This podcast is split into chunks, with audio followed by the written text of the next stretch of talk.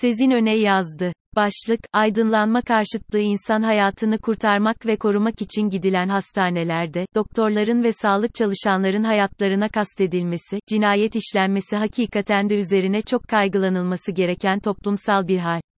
Düşünün ki, bir hayatın kurtulması bazen ne kadar pamuk ipliğine bağlı ve insan hayatını korumak için uzmanlaşan doktorlar, sağlık çalışanları öldürülüyor.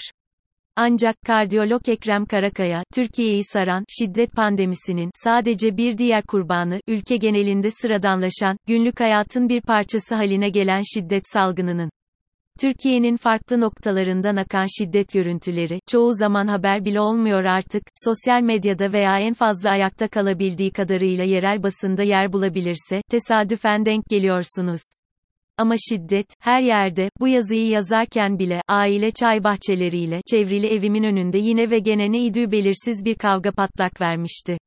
Kadınlara, çocuklara, hayvanlara, kendini korumakta zorlanabilecek dezavantajlı tüm gruplara ve tabii çevreye, doğaya yönelik şiddet, kanıksanmış Türkiye gerçekleri, malum.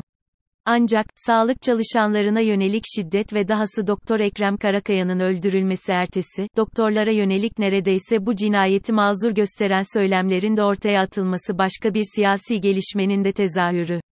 Aydınlanma karşıtlığının Öncelikle, tarif etmek istediğim siyasi duruş ve ruh halini, aydınlanma karşıtlığı olarak anlatmak tam da doğru değil. 17. ve 18. yüzyılın Avrupa odaklı aydınlanması ile birebir ilintilendirebileceğimiz bir durumdan bahsetmiyorum. Aydınlanma karşıtlığı deyince de bu nedenle bir yansısamanın ortaya çıkması mümkün. Bahsettiğim şey, ABD siyasetine dair Richard Hofstadter'ın 1962'de yayınlanan Anti-Intellectualism in American Life, Amerikan Hayatında Anti-Entelektüellik eserinde bahsedildiği tarzda bir uzmanlık, rasyonalite, mantık nefreti. Hofstadter, entelektüellere bu tarz anti, negatif bakışın, onları şöyle çerçevelediğini tasvir ediyordu, iddialı, kendini beğenmiş, bezüppe ve büyük olasılıkla ahlaksız, tehlikeli ve yıkıcı. Söz konusu, entelektüeller, her konuda mesleki veya bilgisel birikim bakımından uzmanlaşanlar. Uzmanlar, neden tehlikeli olarak görülüyorlar ve nefret ediliyorlar? Çünkü, bilgi, güç demek. Çünkü, bilgi ve uzmanlık sahibi biri, doğruyu, olması gerekeni söyleyebilecek ve diğerlerine, neyin nasıl olması gerektiğini de gösterebilecek bir kutup yıldızı, rehber gibi. Uzmanlara ve uzmanlığa nefret, antirasyonalizm veya eleştirel düşüncenin arzu edilmeyen bir özellik olarak tümüyle reddinden de kaynaklanıyor. Entelektüellerin ve uzmanların aşağılanması, halkçıymış gibi gözükmek ve popülist siyasetin bir aracı olarak da anti-elitizm taslamak için kullanılabiliyor. Elbette ki, bilgi ve uzmanlık, doğası gereği, sorgulayıcı olmayı, eleştirelliği beraberinde getiriyor getirmek zorunda eğer hakiki bir uzmanlık veya bilgi birikiminden bahsediyorsak. Doktorlara yönelik şiddetin elbette tek kaynağı, iktidardaki siyasetin pompaladığı aydınlanma karşıtlığı da değil. Sağlık sisteminde oluşan yapısal sorunlardan, ekonomik ve sosyal meselelere, çok katmanlı ve çok katmerli bir mesele söz konusu.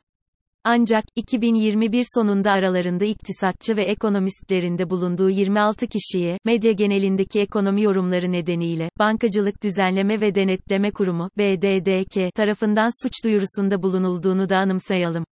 İlk bakışta, doktorlara şiddetten, apayrı gibi gözüken bu konuda aslında, uzman nefretinin, bir örneğiydi.